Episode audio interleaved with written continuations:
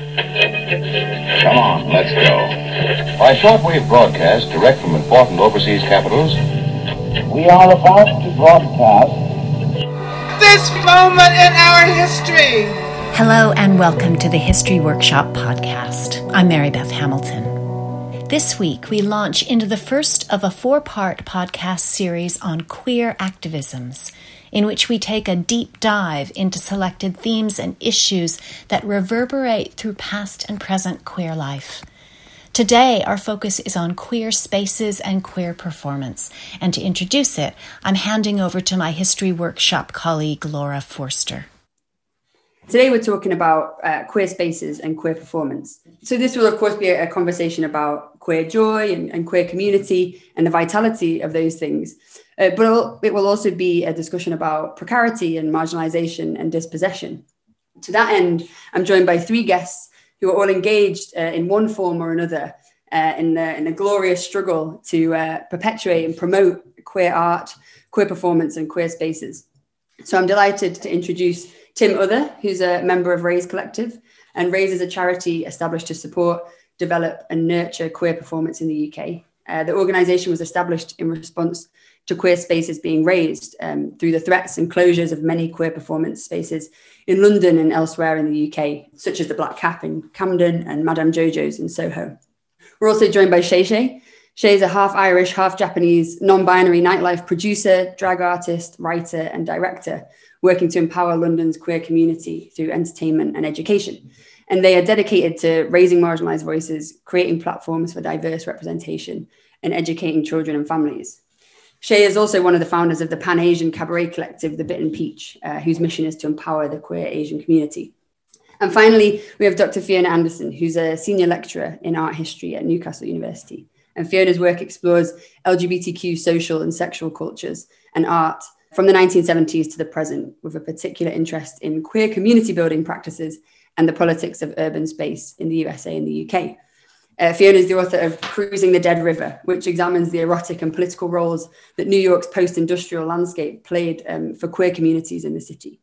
So, uh, welcome, all three of you, and thank you very, very much for being a part of this discussion today. So, I think, well, I want to start really, I suppose, with kind of maybe it, maybe it's a basic question, maybe it's not, um, and that is, you know, what is queer performance? Um, what does it celebrate, and and where does it take place? And I suppose then, you know, so what, what does it mean to you in a professional or a personal capacity or, or both? So maybe we'll start with you, uh, Shay, as a as a queer performer yourself. You know, you you say that it's a basic question, and at first it feels like it would be a basic question and a basic answer. But as I try to answer it, I realize that it's more complex than than than it sounds right off the bat you could say queer performance is any performance done by queer people, which I would argue is true that if a queer person is making performance, then it is queer performance.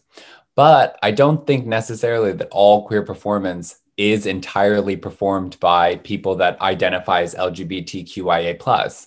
I think there are quote unquote heterosexual people I think they might exist, um, who do do queer performance because queer performance, much like queer people, exist at like the fringe, the edges outside of the norm of what is considered to be acceptable, normal, commercial. So, kind of existing outside those confines within society is kind of the way queer people have to exist, and queer art exists kind of in the same way. And a lot of the time, queer art and queer people have to fight for their space, make noise, and be loud to make their own platforms or convince establishments that maybe are a little bit more old fashioned or traditional that queer art and queer people have a space, deserve platforms, that that representation matters. So, inherently queer performers and queer performance is political in itself like the existence of lgbtqia plus people is still politicized in the UK and around the world. And the performance that is associated, the, the parallel to that, is also political in itself. So, you know, in essence, queer performance celebrates, I would say, the more basic answer is queer culture, queer people.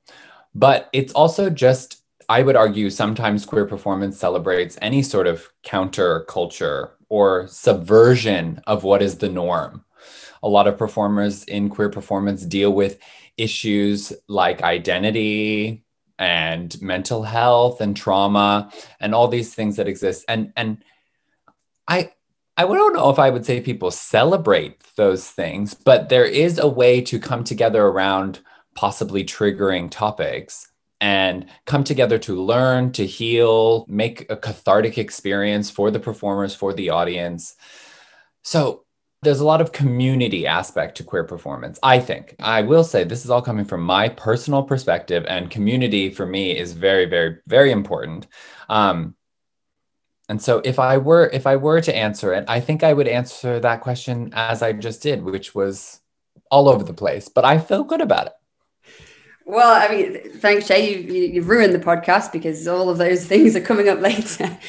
no, it's uh, perfect. We're going to revisit a lot of that, thinking about, uh, you know, the queer as political, thinking about, um, you know, this idea of queer as a subculture. So, yeah, it's really great to kick us off. And I think you're right that uh, queer performance isn't one thing but that it certainly in some way or another celebrates queerness, whatever that might mean to different people uh, in different places. So, uh, Fiona or Tim, do you how did you how would you maybe respond to some of what Shay said, or, or your own thoughts about that kind of idea of what is queer art, queer performance? So, when we were setting up uh, the Raze Collective, we had to go through because uh, we set it up as a, a charity. We had to go through a process of getting it registered with the Charity Commission. And so we then had to go through uh, this kind of both internal and collaborative process with the uh, Charity Commission to define who we were supporting and uh, what we were supporting. And actually, that turned out to be extremely difficult, as Shay Shay has described. And so we, I suppose, reflected both of those things in the reason that we're set up. And it says in our objects, which are the things that the charity is supposed to do, that uh, queer performance is performance undertaken by LGBTQI plus people, which is the first thing that Shay Shay said, which is kind of a cop out, but it is also true. It's the easiest way of defining it. But then also in recognition that there are other people whose performance is queer or they're queering the space that they're in uh, who might not necessarily identify in exactly the same way or who are part of the community as an ally but might not be an LGBTQI plus person um, or indeed who might enjoy that kind of um, uh, countercultural or alternative cultural type uh, environment. Um, and so we also said that it also includes shows that contain LGBTQI plus themes, content, or context. But then you end up in this murky areas, like who gets to decide these things? And there's a very famous um, definition of pornography, which is that it's extremely easy to identify and very difficult to define. And if you think about that for a couple of minutes, that's definitely true. And I think queer performance certainly falls into that category where actually, if you try and describe what it is about it that makes it queer, it's extremely difficult to do that. But if you take a queer person into a queer space with queer performance going on, they immediately feel at home and they understand what's going on. And if you bring someone who um, has never engaged with queer culture and doesn't know what that's about, and you put them in the same place, often it might make them feel quite uncomfortable. And that's sometimes where you end up with these kind of very challenging audience members who might be disruptive or difficult inside a performance space. And that's the kind of thing that's going on there where they've recognized that this is different than what they're used to and it's outside of their comfort zone and they're rebelling against that because they're used to everything being nice and easy and smooth for their lives. Whereas queer spaces are those spaces where the other is no longer other because we've made them our own, I think. I think it's true. You kind of, you know, when you see it, you know, when you're in it, you know, you feel it. Um, and there's something that's undefinable about that. And that's, you know, I guess partly that comes from, you know, where queer comes from, thinking of queer theory. And, you know, it, it doesn't, it's not defined necessarily by an identity, but it's defined by saying we refuse particular certain identities or certain labels. So it's, it's beyond definition perhaps. So um, yeah, I think that's that's really a really useful way of thinking about it. I don't know about uh, Fiona if this these kind of definitions resonate with the types of uh, queer art that you've looked at or the spaces in which this takes place. Do you think there's something particular to the spaces of queer performance, or is that just you know where the queer performance is happening? That is then a queer space. Yeah, so I think both Shay and Tim have raised really interesting points in trying to get to grips with what makes a performance queer. And I think, you know, you've both acknowledged and addressed that it probably is more than performance that's undertaken by people who identify as LGBTQI plus. And we can all understand that. But then if we understand that, well, what what does it mean? I, I think a lot about the writer Jennifer Doyle wrote this really great essay called Queer Wallpaper. And in it, she says that she knows that queer art is more than art by, as she puts it, gay men and lesbians. But what is that more? Where, where do we, we go? And, and she says that it's a lot about how we look at and consume art and, and, and culture and performance. And so it's a lot about, for me, I think reading and looking between the lines sometimes. So we might find um, elements of, of queer performance as we read between the lines of popular culture that doesn't seem to address queer audiences. But it's also, and Jennifer Doyle uses this example of these uh, prints, this Andy Warhol series, Sex Parts, which draws from homoerotic pornography in the 70s that hangs in her local uh, queer bar. And she kind of says, well, that's queer art to me, that's queer performance, because she felt that there's something about it being displayed there where it's kind of understood in it queer life in like its kind of richness and fullness. And also it that particular queer space becomes somewhere that the kinds of stories about artists queer lives and queer identities that tend to be obscured in different ways through museum and gallery presentations and in a lot of art history and other histories um, can be celebrated and not just presented as queer but sustained as well. I think that's whenever I talk about queer community, I always think it's so important to think about not just building it, how do we sustain it as well? And we do that through the stories that we tell about queer spaces from the past, and this informs what we're able to do in and, and with queer spaces in the present. I really like that idea that then that queer spaces are important because that's where queer art um, can be made, performed, and consumed sort of on its own terms, not like as part of it, you know, a kind of institution or, a, or another space that feels like it's, you know, trying to label this this queer thing in a particular way. And actually, you know that thing when you feel it, when you're in it, as we've said, because because it feels like it allows that queerness to to speak out, to sort of be visible in, in on its own terms in a particular way. Okay, so if we've kind of thought a little bit more about what is queer performance and where it might take place and the importance of, of that, maybe it feels a bit grim to kind of go so quickly to thinking a bit about how those things are threatened. But I think it's quite important for us to start thinking about that um, before we maybe um, return to some of the themes of how and why queer art and performance is so powerful. So I wanted to ask all of you a little bit about your experiences of the, the ways in which um, queer spaces both formal and informal ones, are often particularly vulnerable to, um, you know, the forces of gentrification and the types of precarity that queer spaces and queer people often often encounter. I mean, in 2016, the, the UCL Urban Laboratory, in collaboration with the Queer Spaces Network and with Raze Collective, of which Tim is a part, undertook a project to catalogue and map um, LGBTQ plus nightlife in London from 1986 to the present. And the consequent report um, evidenced for the first time um, the recent intensity of closures among London's queer nightlife spaces, um, with significant impacts on the most long-standing and community valued venues. And the data from that is, is really quite sobering. Since 2006, uh, the number of queer venues in London has fallen from 125 to 53, a net loss of 58% of venues. And the report also highlighted that spaces catering to women and to queer people of colour have been disproportionately vulnerable to closure. So uh, I think to, to return to you, Fiona, like you've written quite a lot about how processes of um, gentrification um, affected queer communities in New York in the 1970s. And I wondered if you could say a, bit, a little bit more about where and how sort of queer sexual cultures and city spaces intersect. And, and then what you see then as the activist in, imperatives behind LGBTQ art making in the context of this constant threat of, of dispossession. So, a little bit about the history of that. Yeah, so uh, my book, Cruising the Dead River, explores the ways in which the abandoned piers warehouses on uh, Manhattan's waterfront in the late 1970s, so kind of in the like the period immediately prior to the AIDS epidemic, um, how they were appropriated, made use of by queer people for sex, shelter, sex work. And they're interesting spaces to think of as queer spaces because they um, you know, they're very distinct from bars. Like the, it's like a culture that spilled out from gay bars, uh, many of which were um, they were reusing former longshoremen saloons and um, like shops that were related to the shipping uh, industry that kind of closed in the 50s and 60s. And men, generally, sort of men wandered out to the water, and sometimes it was because they wanted to uh, keep the party going and kind of they acted like this extended dark room. But they also really operated as one of the things I really addressed in my work was that uh, this sort of post Stonewall narrative that kind of presents post 1969 in, in New York as uh, kind of like golden period for uh, queer nightlife is, is really inaccurate and that actually raids racism in, in these bars was en- endemic throughout this period.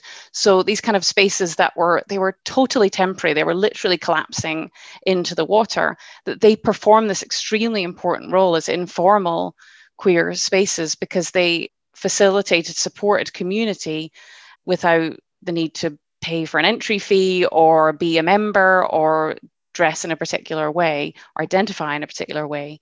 So I became really interested in how like what traces of those spaces remain and how we kind of think about them in relationship to how we undertake this like labor of queer preservation. Because i think that's such an issue in these kind of queer spaces that we're talking about. How are they how are they preserved? I mean uh, sort of more recently i've written about uh, a series that the artist prem sahib did where they were working at like documenting chariots and these like bathhouses in London as they closed turned into uh, luxury hotels, as everyone is probably familiar with.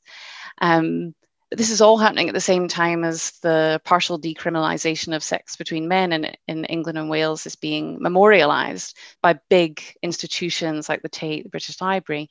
So you have these big memorialising events of, of particular like queer modes of, of being happening in, in one sense, and then this gentrification closure of all of these spaces that you talked about before it's happening at exactly the same time but one is really visible and one is not.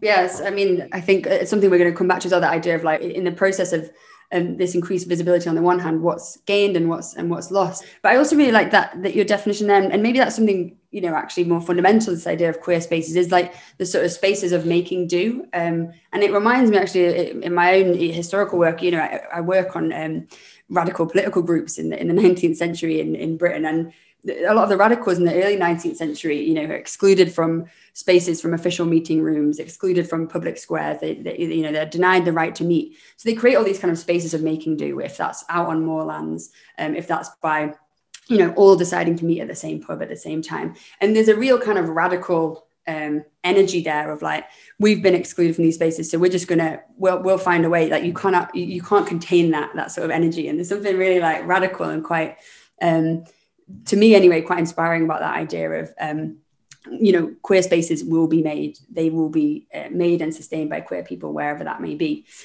nonetheless that being said that doesn't justify the way in which formal queer spaces um, are constantly you know under threat. Part of the reason that queer people have to make do is because they're so often dispossessed of space within which to gather and to create community and to create performance. Um, so i mean tim you were involved with some of that um, ucl queer spaces project. So i wondered if you could you know say a, a little bit more about that and, and, perhaps maybe why a project like that was important or useful for the work that that raze collective is doing it all came out of the last great social crisis that happened that feels like a different planet, a different universe ago now. But towards the kind of mid uh, 2000s, there was this really like thriving queer, particularly queer club culture in London, but queer culture in London, uh, in central London in particular, in general. You know, Soho hadn't completely died out yet. Lots of stuff had moved from Vauxhall back into central London, and the East London scene was on the ascendant. And when I first uh, moved to London around that time, I could go out five, six nights a week to excellent club nights with excellent people. Um, and, you know, there was daytime queer spaces as well. And one of the things that happened was that um, after the financial crisis of 2008 and the huge economic contraction that happened, um, the massive job losses, and particularly, I think, the government's austerity program, um, everything kind of closed down. And there was two effects of that. The first thing was that the kind of extravagance of um, some of the club culture and queer culture that was happening at that time seemed very inappropriate all of a sudden. You know, um, me and my my gang of friends used to get dressed up and get the tube into Soho in order to be able to go out in some pretty um, uh, wild outfits. And you know, just doing that in the in the aftermath of the financial crisis suddenly felt very inappropriate when everyone was having a really difficult time. So lots of that stuff died out.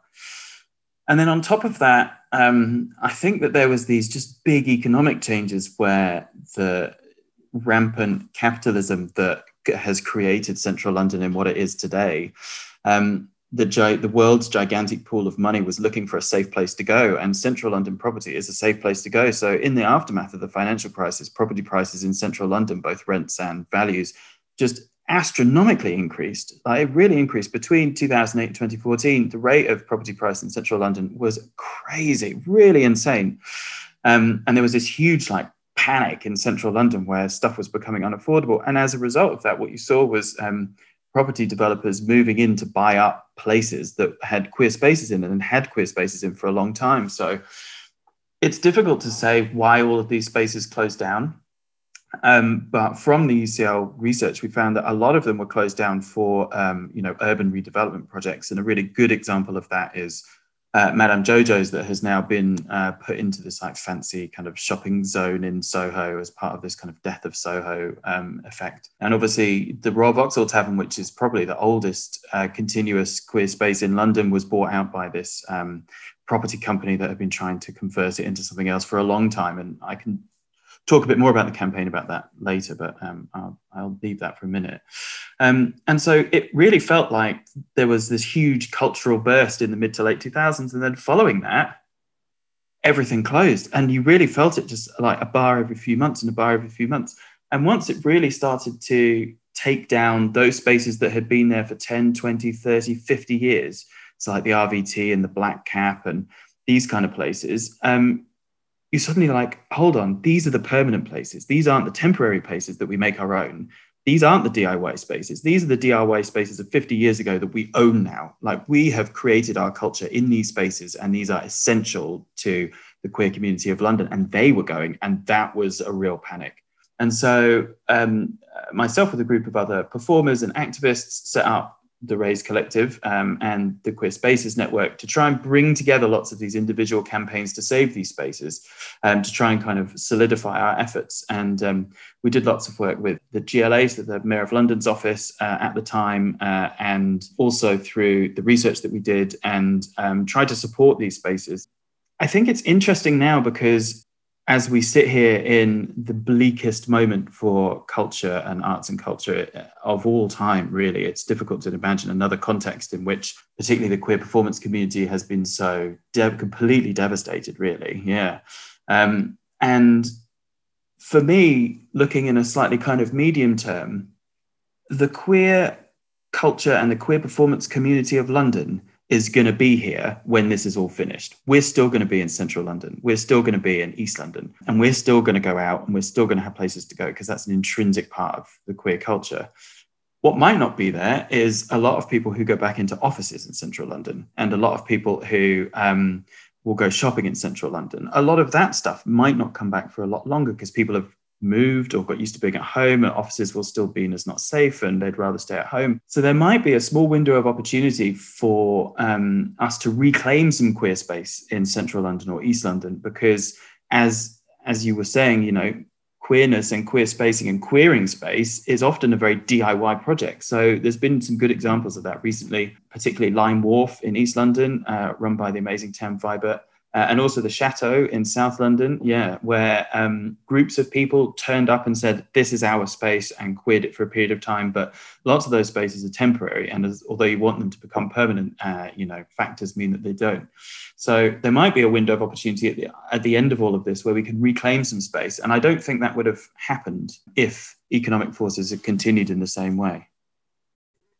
Wow, I mean, I, I really want to, yeah, definitely come back to that and thinking about that sense of possibility that you know covid for all the kind of havoc and kind of destruction that it sort of wreaked that there, there could be this real opportunity to kind of queer those spaces that for so long were completely subsumed within that sort of central London and other part other cities in the UK kind of price wars for, for business space and office space etc that might now um yeah, yeah you're quite right in saying might might now feel suddenly you know more up for grabs again which would be really exciting um, Shay, I wanted to ask you about this because not only um, uh, a performer yourself, but you know, you organised uh, tons of queer nights um, and and different types of queer programs. So I wonder, you know, what your experiences of trying to do that work with precisely these venues that are often under threat and performers uh, whose livelihoods are often extremely precarious um, as a result of that. Um, so yeah, I just wanted to hear a little bit about your your experience that, and you know maybe also in light of of course you know COVID and what that has meant, uh, as Tim said for for queer performance. I think there's a very difficult relationship between queer people and gentrification because I think we are unfortunately part of the problem of gentrification. I think often queer people are are willing to and embrace going into a, an area that's deemed like less desirable. I say that with quotes. Um, like when I first came to London in 2014, like Shoreditch had already done its turn. It was already becoming hip. And within the first year that I was here, uh, the George and Dragon and the Joiners Arms both closed. And those places had been there forever. And the queer people had been going to Shoreditch when it was considered dangerous. And I think once once queer people start going somewhere and they make it cool and fun because that's what we do, that's the whole point. Like we we have to celebrate and make our events fun and joyous because so much of our lives outside of nightlife don't feel that way. So once we start having fun and heterosexual cisgender people start seeing us having fun, first our allies come with us but then they start bringing their friends or other people see them and then they start coming to the area. And and like it's a trend it's a trend. We set these trends in these areas and then more and more people see oh it's not as undesirable as i thought it was. Like i think about the way Dalston is rapidly changing. And like Dalston Superstore has been there for 11 years now when Dalston was very different. But now, literally across from Dalston Superstore, which used to be the worst Tesco in London, is now the like a fancy hotel like a boutique hotel. And you know that th- that hotel it's like a shoreditch house a soho house hotel. It's one of those. Like the type of people that are will be going there are completely different from the demographic that have historically lived in dalston. And so that is like a really obvious switch and change. Uh, the glory is also in haggerston which which is also on its route to changing. All these high rises of apartments are going up that are luxury apartments and so it's this difficult thing where queer spaces typically will go somewhere because they can afford it. That's not necessarily the most glamorous place to be. But then by moving there, they make it more glamorous because that's what we do.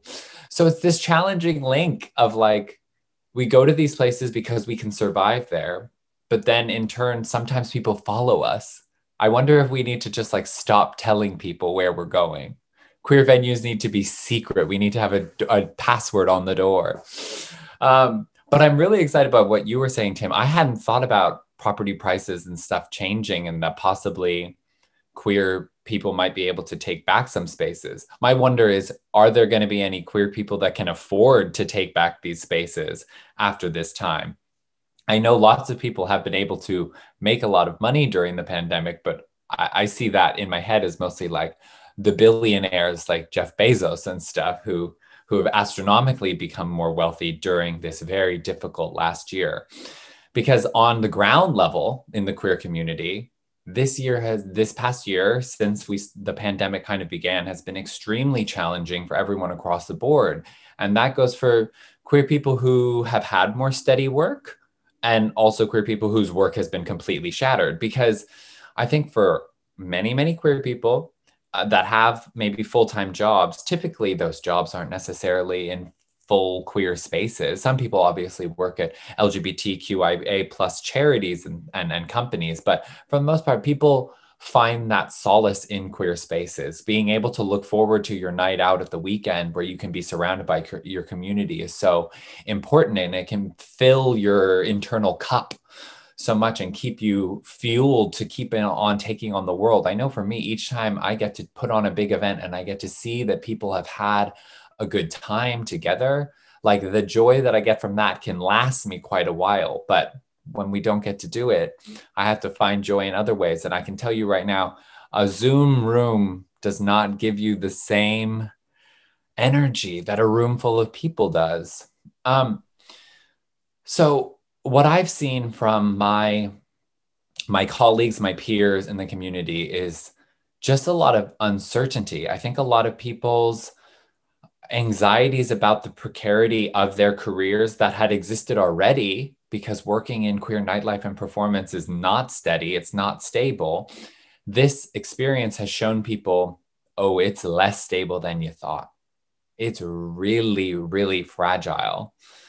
And so there have been people that have hustled and worked and made it work. And there have been people that have realized maybe, maybe I need something a little more sustainable financially and queer performance when it comes back can be something that I also do.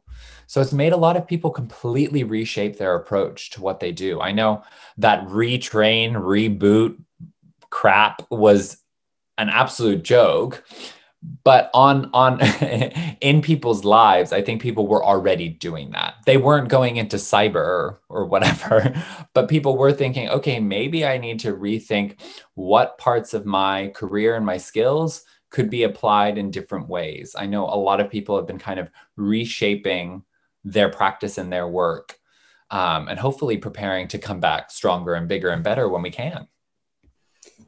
Yeah, a lot to um, pick up on there. I think, I mean, it's certainly true. Obviously, if we were all in a room together right now, this would be way more fun, you know, it'd be off the chain. Um, instead, here we are on Zoom, um, still very sterile.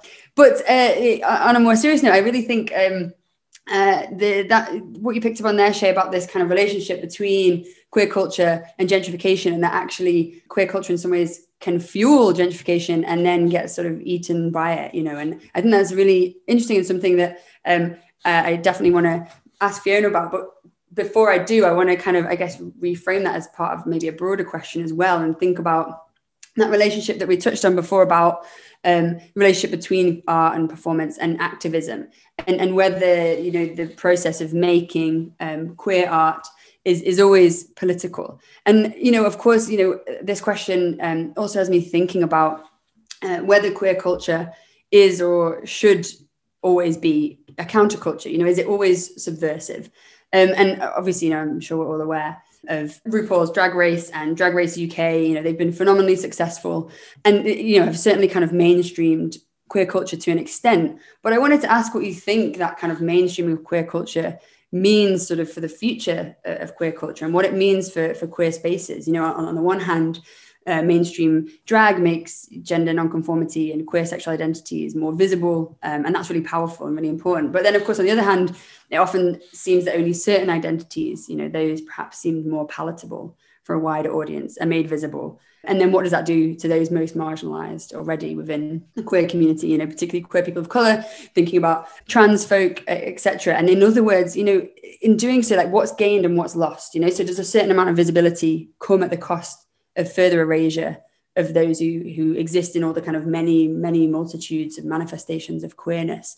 And also is, is also one of those costs of kind of mainstreaming some of that, the processes of gentrification, you know, and and that, you know, Fiona, I'm interested to hear your perspective, you know, because you've got that really um, occupying that position between um, studying this this kind of phenomenon in the UK and in the US. And I'm thinking about, you know, of course, you've looked at New York a lot, and there we can see, you know, similarly as in London, uh, the the kind of uh, sort of classic queer sort of subversive spaces being very very much on the kind of super expensive tourist map by now. And you know is that necessarily a bad thing? Are we just being really like annoyed because like oh god like we discovered it first. Or, is that a genuine concern you know that by mainstreaming queer culture in, in certain ways that, that something's lost.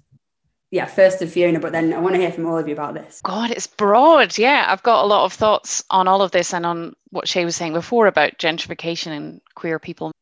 I don't know which I want to tackle first because the drag race point is a big one, and I'm probably not the best person to speak to that here because I, I can't help but wonder to um, accidentally paraphrase Carrie Bradshaw is it still queer culture? Because I kind of fell out of love with Drag Race after going to see Bianca Del Rio. Sorry, I probably should, shouldn't have named and shamed somewhere in uh, Newcastle.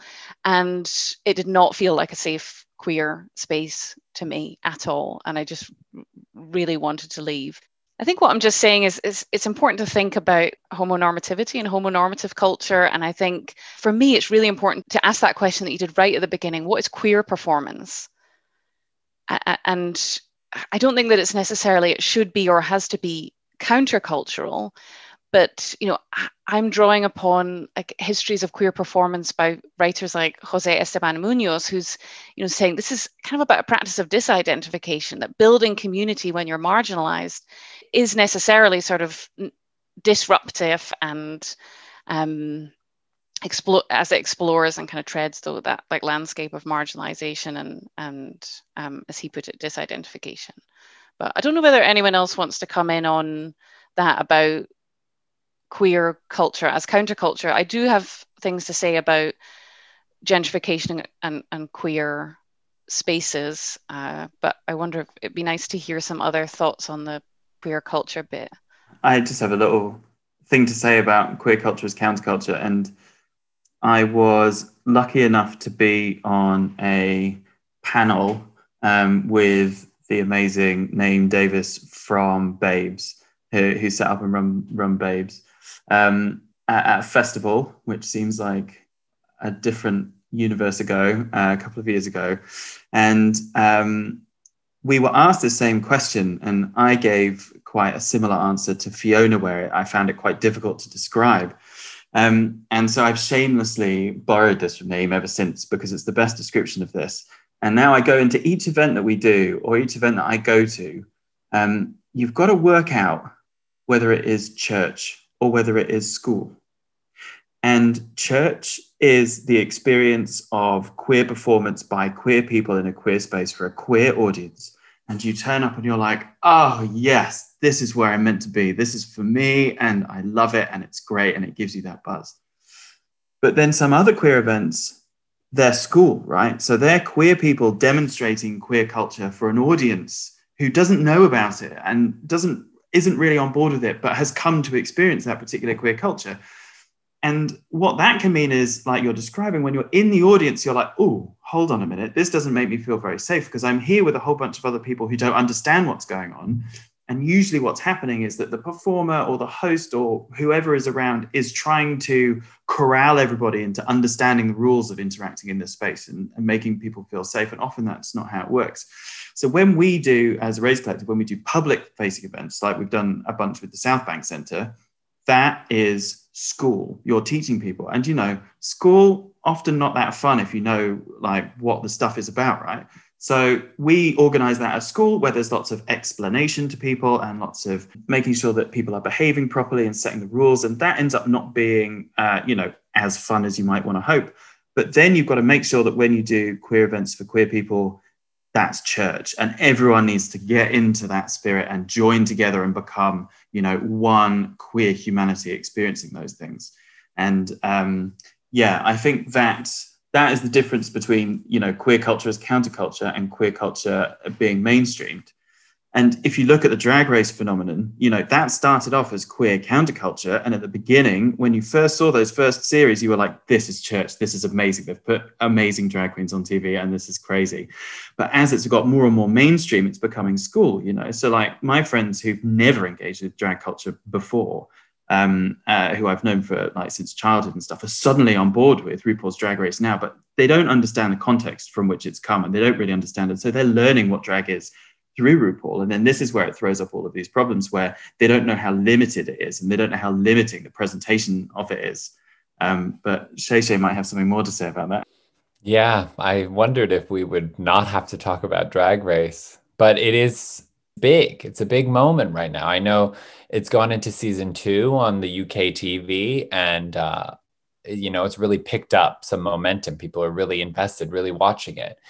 And that being said, the queens that are featured on it, like, are amazing. Some of them are straight from the the depths of the queer scene and really represent what I think of as queer performance as drag.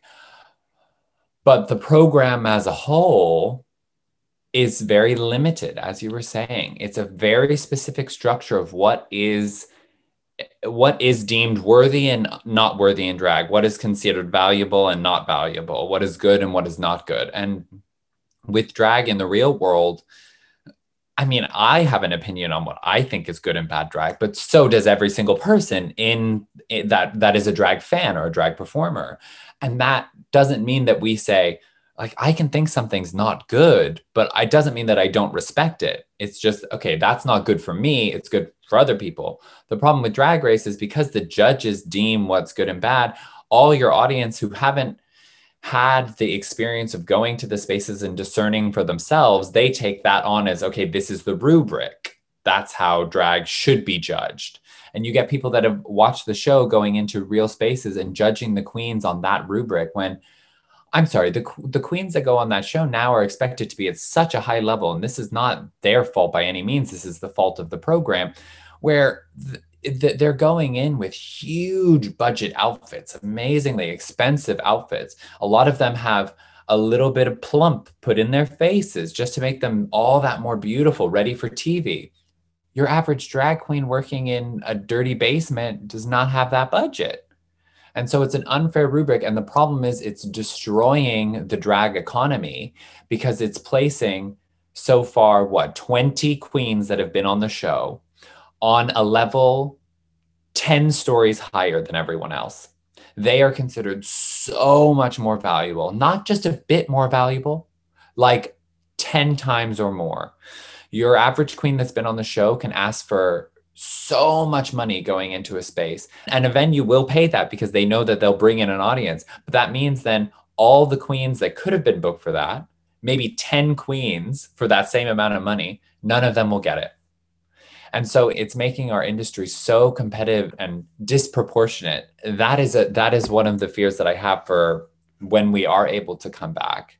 I think a lot of the venues that are going to be very very focused on being able to get enough people in for viable financial turnover they're going to look to who's going to bring in the numbers and and it is going to be a lot of the time the people that have been on television exposed to you know hundreds of thousands of people in the audience. So I get it, but I don't like it.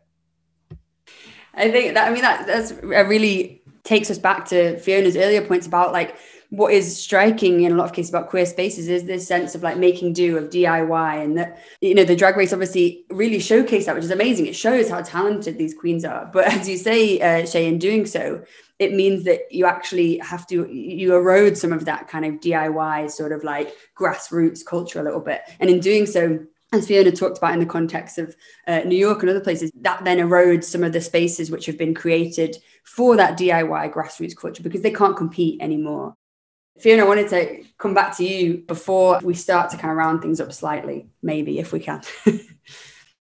yeah, so I suppose I wanted to reflect a bit more on the question of gentrification and queer people coming into areas that might have i mean i don't like to use a term like affordable but you know cheaper housing so uh, there's a few things to say about this and one is that you know this is a, a question that's often like in people just just talk about it in relation to artists more broadly you know uh, not not only queer artists but and my feeling is often the uh, kind of artists like have to sort of bear the brunt of this because and, and queer people perhaps too because they're often the most visible sign of a process that's been happening in ways that are not visible for some time before that there's that empty housing or that before prices there's one interesting cafe that someone might think, oh, actually, this place isn't as bad as I thought it was. I'm going to move in.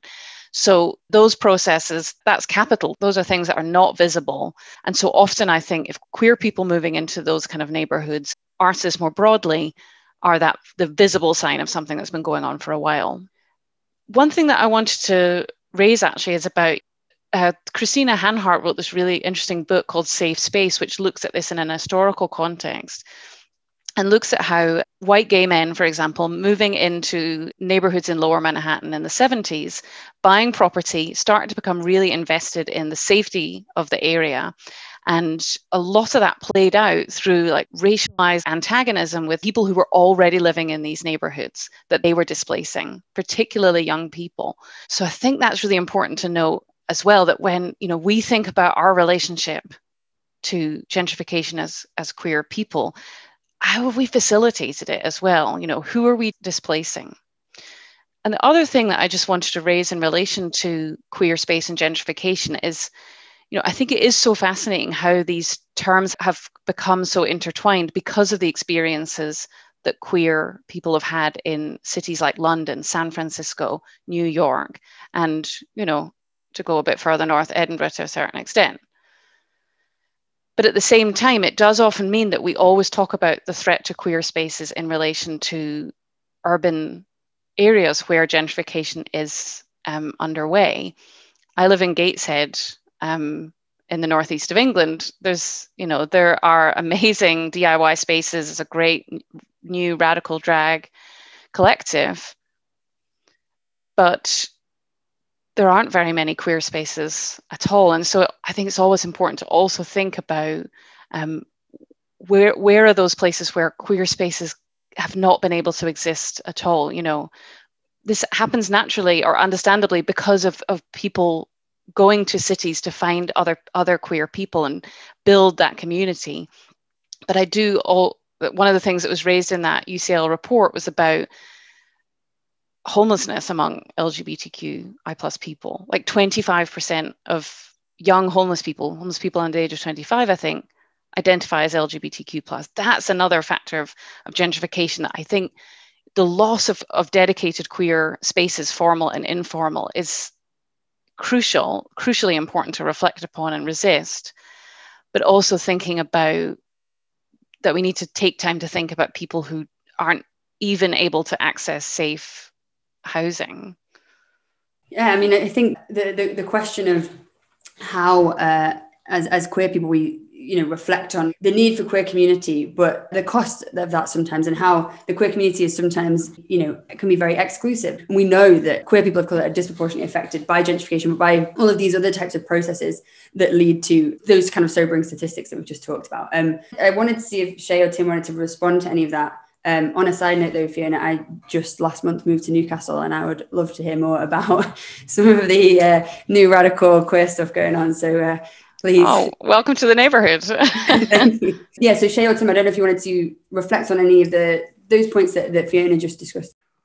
Well, I think only to say that you know the queer community recognizes these problems and it's part of the story that um, and this is where the activism comes in that um, intrinsically the systems and institutions that exist don't understand how the, these things work. So we all need to come together um, to you know agree what the problem is and what the way forward is. And then often we have to do battle with the institutions that are supposed to be helping us out. And um, I suppose the best example of this, using Fiona's uh, kind of point about queer homelessness, is the Outside Project. And uh, Carla and her team have just done a, a, dumbfoundingly amazing job, having recognized this as a massive problem.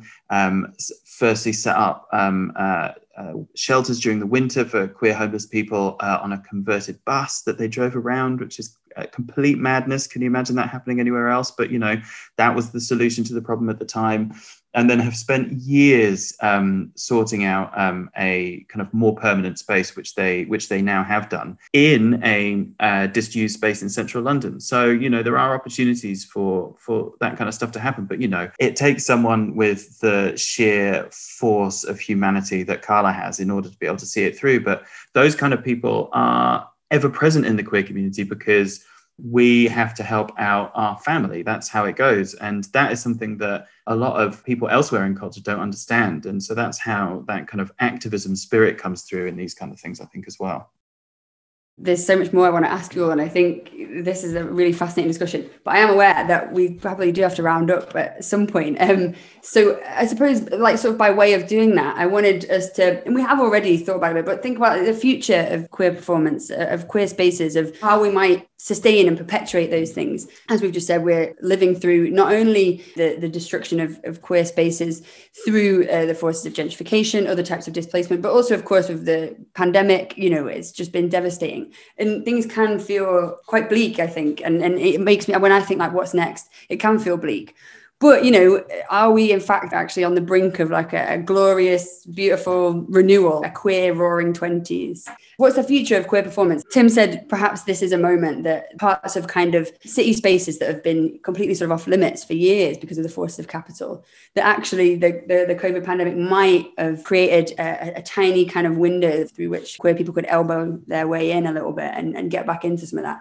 What are the visions do you all have maybe for the future of queer spaces I oscillate between being really realistic, logical, worried, pessimistic, and concerned, and being completely overwhelmed with the excitement and the optimism of what could happen when we're able to do events again. Like, at this moment, I'm feeling really joy- joyous and hopeful and excited because I think that the community is going to be so desperate and hungry to be together and to commune and go out to support our venues, to support each other, to watch performance, to cheer and applaud and hug and dance and sweat.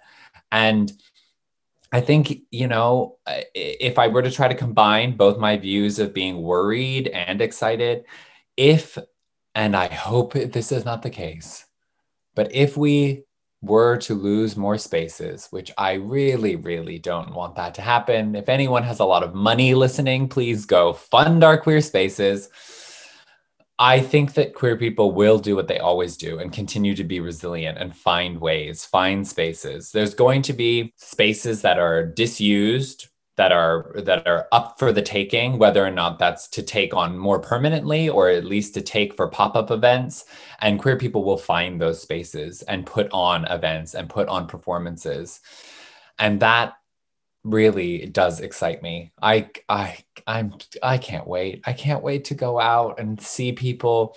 There's so many people that you only get to see out they're not people that you FaceTime with. They're not people you text with. You might not even have their information, but you see them out and you get to know, oh, yes, my comrade in my queer community. Hello, greetings.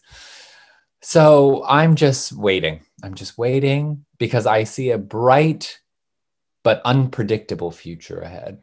So we, you know, it's nice to hear you say hear, hear you say that, Stacey, because you're one of those people that for years I've seen you like once or twice a month out and about all over the place, sometimes more often than that. And then for a year I haven't seen you at all, which is just like a criminal loss in my life that I feel it's so nice to uh, hang out with you today. Um, uh, I think that, you know, what Raze Collective are doing, what we're doing is we are preparing, we are getting ready for whatever happens next. We are building, you know, a network. We are getting funding. We are making sure that whatever happens next, we are ready for it. And I think that there's there's the two kind of tracks of the way out of this, and particularly thinking about preserving uh, queer spaces or accessing queer spaces or taking them over.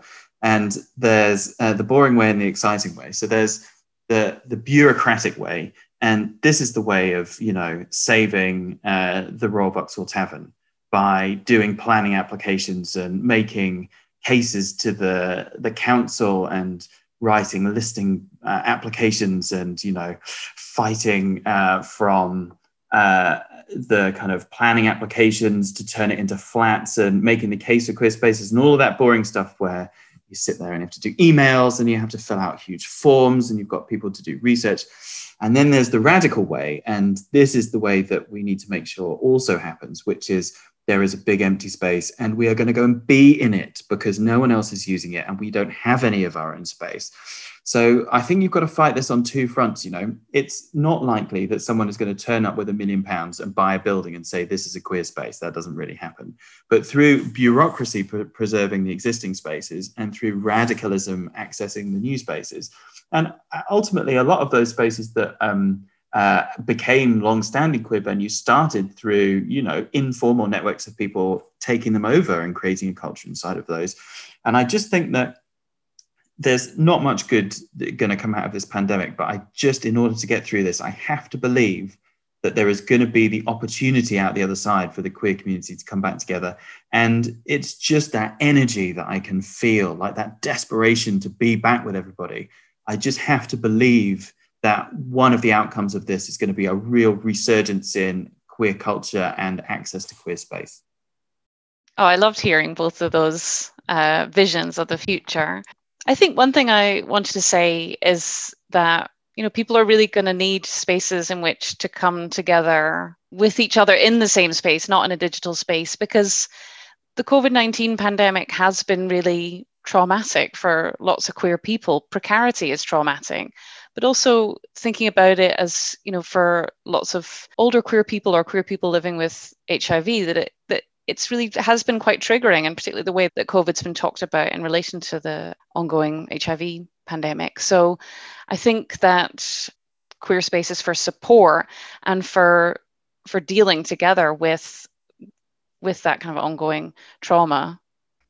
Yeah, I loved hearing all that, and I think you're all absolutely right there. On the one hand, we're going to need crave desire be you know dreaming of seeing one another of being in the same space um, I really hope the four of us can hang out in real life. Um, but also, you know, as Fiona says, that's the collective joy. We'll also be doing the collective grieving. This has been a, a year we've lost thousands of people. It's kind of incomprehensible. I don't even think any of us have quite kind of grappled with it yet. So there'll be a lot of mourning to do, a lot of trauma to process.